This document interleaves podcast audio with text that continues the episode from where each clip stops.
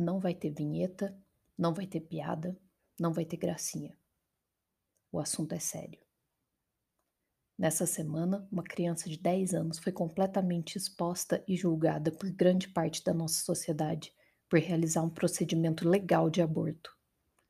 Um grupo de religiosos foi até o hospital, em plena pandemia, para expor e atacar tanto a garota quanto o médico. Além de outros milhares de ataques pela internet. Não basta o abuso físico e psicológico que essa criança passou por ter sido estuprada desde os seis anos de idade. Ela também teve que enfrentar essas pessoas nojentas que se consideram pró-vida. E eu sei lá como ela vai fazer para tentar ter uma vida normal, já que foi exposta, teve nome e endereço divulgados.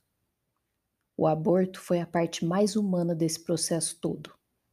Ainda bem que nossa ciência e medicina são avançadas tanto para conter o avanço de algumas doenças e prevenir outras, quanto para interromper uma gravidez totalmente anormal num corpo que não estava preparado para isso.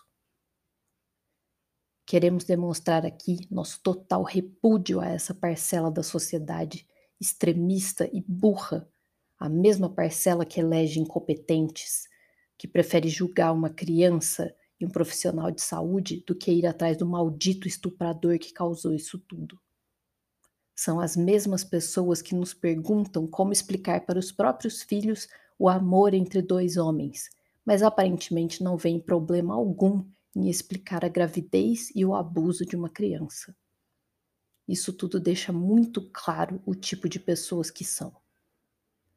Milhares de mulheres são estupradas no Brasil todos os dias milhares de crianças.